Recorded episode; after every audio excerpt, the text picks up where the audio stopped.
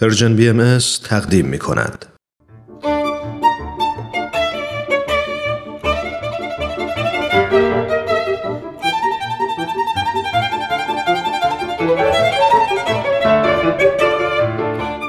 سپهر سخن فصل اول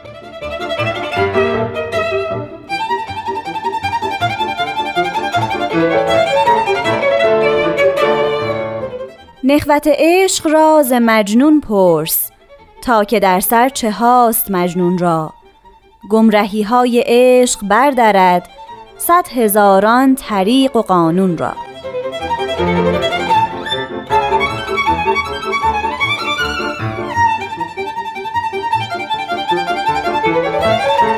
شنوندگان دوست داشتنی رادیو پیام دوست وقت شما بخیر. من یوشا راد هستم. به برنامه سپهر سخن خوش اومدین. طبق معمول این برنامه اول بیانی از حضرت بهاءالله بنیانگذار دیانت بهایی رو بشنوین و بعد استاد بهرام فرید اینجا هستن تا به مفاهیم نهفته درون بپردازن. با ما همراه باشین.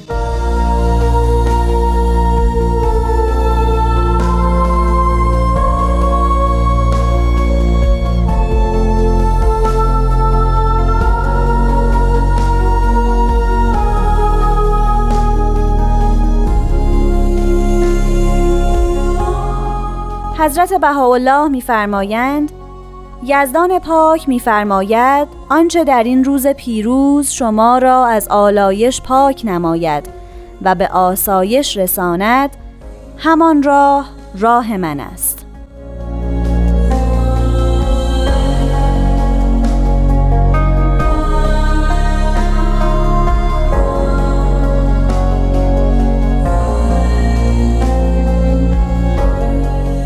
شنوندگان نازنین من بیان حضرت بهاءالله رو شنیدیم.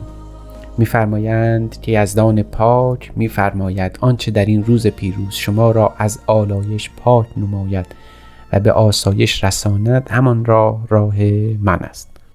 در ابتدای کلام بعد به این نکته اشارت کنیم که وقتی پیانبران خدا به جهان پا می‌گذارند نزد ما میآیند ما رو دعوت می‌کنن به ایمان. انا سمعنا منادیا ینادی لل ایمان ما رو دعوت می‌کنن به ایمان به پیامبر خداوند. و با ایمان زندگی انسان متفاوت میشه. چنانکه در این مورد پیرامون این قضیه در جلسه پیش سخن گفتیم. از همینجاست که دین پیدا میشه. در همینجاست که شریعت ظاهر میشه. در اینجا همه ادیان به یک کلام قائلن. حضرت مسیح فرموده بود که من در سعادت هستم که هر کس بخواهد به سعادت برسه بعد از این در وارد بشه. جز این گویا راه دیگری نیست. نجات انسان در تمام ادیان چنین طراحی شده که در گروه ایمان به پیامبر جدیده پیامبر تازه است. همه ادیان به این قضیه اشعار دارن از آن دارن. اما یک تفاوتی هست در دیانت بهایی با ادیان سابق. و اون تفاوت در همین بیان حضرت بهاءالله که تلاوت شد موجود. شاید انسان ها در ابتدا بترسند از اینکه وقتی پیامبر خدا میاد و دین الهی رو اقامه می‌کنه شاید در ابتدا بزرگترین ترس بر انسان باشه که تغییر کیش و مذهب بده. اگرچه همه انسان ها طالب سعادت هستند. طالب نیک خواهی هستند. جویای زندگی بهتر و نجات حقیقی هستند. شاید شب و روز دعا می‌کنن که اون منجی حقیقی اومد در کنار اونها راه بروند و حتی زندگی خودشون رو به پای او بریزند. اما وقتی او میآید چه می‌کنن وقتی او پا به جهان می‌گذاره وقتی اظهار امن می‌کنه به بعثت خودش دست می‌زنه چه می‌کنن قلیلی به او ایمان میارند و کثیری از رو روی برمیتابونن شاید برای همینه که کیش تغییر کیش و مذهب یکی از دشوارترین کارهاست. حضرت مسیح حضرت موسی و حضرت محمد بارها به ما این نکته رو گفتن که ایمان جدید یافتن دشوارترین کاری است که انسان می‌تونه در زندگی دست به اون بزنه. اما حضرت با برای اینکه این ترس از ما زدوده بشه مطلب رو به این گونه آسایشوار برای ما مطرح کردن. می‌فهمن هر چه که در این روز پیروز شما رو از آلایش پاک نماید و به آسایش رساند همان را راه من است. این خیلی زیباست.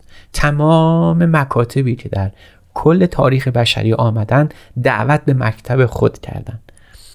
تعریف هم کردن مکتب و آین و روال و رویه خودشون رو. همگی هم طالب سعادت هستند اما اینکه چرا سبب سعادت نمی‌شوند؟ چرا مردم با داشتن چنین عقایدی که همگی نجات عالم رو نوید می‌دهند روی سعادت ندیدن سخن دیگری است. اما عرض با حالا ما رو از این تنگ نظری حتی تعریف دین ما رو نجات دادن. در اینجا هست با ما رو به دین جدید و آین جدید کیش جدید شریعت نو دعوت نمی کنن هست با بر ترس ما از تغییر کیش فائق میان. به ما آرامش دل میدن. میگن شما برید و بگردید. سعادت رو برای خودتون تعریف کنید. نجات رو برای خودتون از نو قلم بزنید. ببینید چی سبب رفاه شما میشه. چی سبب پاکی شما از آلایش ها میشه. چی باعث میشه انسان به حیات جدید و روحانی نائل بشه؟ چه سبب آسایش جسم و روح ما میشه؟ من همان راه راه من است. هر اسمی که برای او بگذارید به هر دینی که فکر می‌کنید می‌توانید قائل باشید. فی این پهنای تعریفی که از با حالا از دین کردن جای تعمل داره.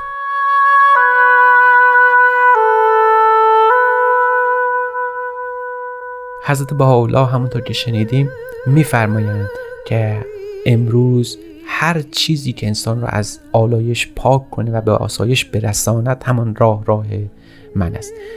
خداوند در این جهان ظهور کرده و دیگه در پی نام و ننگ و ناموس و رنگ نیست.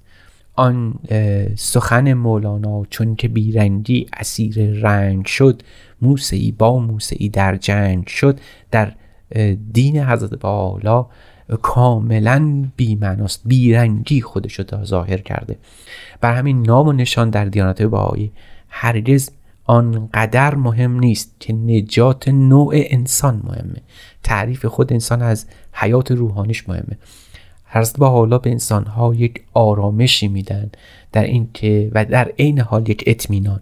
آرامش و اطمینانی به نوع انسان میدن که با خیال راحت اثر اطمینان کامل و اعتماد صرف به خداوند نظر کنه تعریف کنه سعادت و لذت رو در این جهان برای خودش هم جسمانی هم روحانی رو. و بعد بگرده ببینه چی سبب میشه مقام انسان بلند بشه. در لوح دیگری میفرمایند که قصد از تدوین دین قصد از شرع شریعت قصد از ابداع یک دین این است که ای بندگان من آنچه از حکم بالغه و کلم طیبه جامعه که در الواح قدسیه اهدی نازل فرمودم مقصود ارتقاء انفس مستعده است به سماوات از احدیه و الا جمالم مقدس از نظر عارفین است.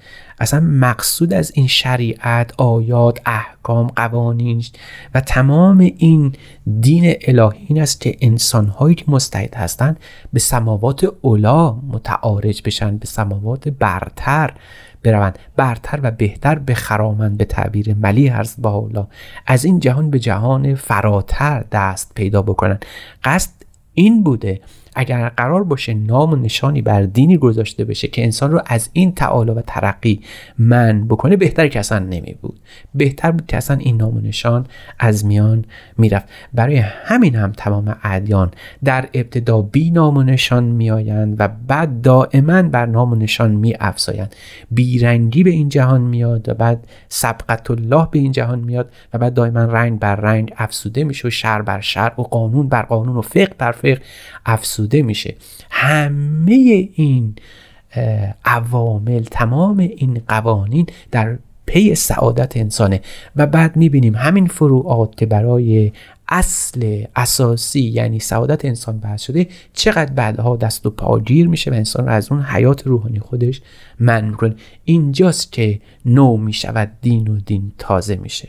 حضرت حالا شاید یک انقلاب دیگری در شریعت وضع کردن. و اون این است که ما رو رها می‌کنن از هر دین و آینی که پابند انسان باشه و انسان رو از پرواز به ملکوت خدا محروم بکنه. و اون این است به ما آرامش میدن آسایش میدن که خودتون بگردید ببینید که حیات روحانی شما در گروه چیست؟ حیات جسمانی و روحانی شما به چه نحوی حاصل میشه؟ همون راه هست با همون راه راه به تعبیر بهایان جمال مبارک است. دقت بفرمایید. حضرت با حتی برای ما در این بیان پاکی از آلایش را هم تعریف کردن. یعنی شاید بعضی از ما گمان ببریم که امروز آلایش هرچ را که ما را از آلایش پاک نماید فی الواقع چیست؟ حضرت بالا در ادامه همین سخن تعریف می‌کنن. میفرمند پاکی از آلایش پاکی از چیزهایی است که زیان آرد و از بزرگی مردمان بکاهد و آن پسندیدن گفتار و کردار خود است اگرچه نیک باشد. و آسایش هنگامی دست دهد که هر کس خود را نیک خواه همه روی زمین نماید. این بیان ارزد به حالا درست هر دو مطلب رو یعنی آلایش و آسایش رو تعریف می‌کنه. فلحقیقه شنوندگان عزیز قدر تعمل بفرمایید. پاکی از آلایش چیست؟ همون چیزی که باعث تکبر و نخوت ما میشه. همون که باعث میشه ما از یکدیگر دور بمانیم. همون که باعث میشه زیان حقیقی بر ما وارد میشه.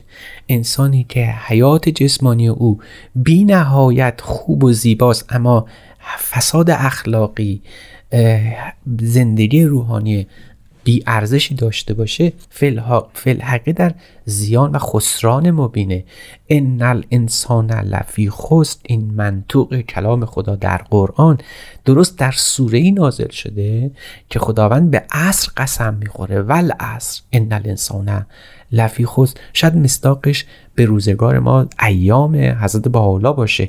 گویا مفسران قرآنی هم گفته بودند که مراد خداوند در این از این عصر عصر قائم بوده. عصر مظهر ظهور الهی بوده. پیامبر خدا در این ایام بوده. در عصر زندگی می‌کنیم که انسانها خسران رو از رب خودشون تشخیص نمیدن.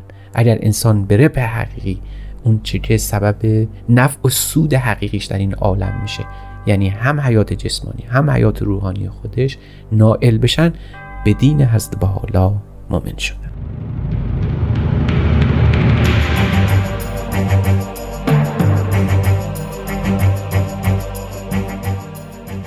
فارسی زبانان دوست داشتنی. این یکی دیگه از قسمت های سپهر سخن بود که شنیدین. من نیوشا راد هستم و به اتفاق استاد بهرام فرید و تهیه کننده این برنامه پارسا فنایان روزگاری خوش براتون آرزو می‌کنم. خدا نگهدار.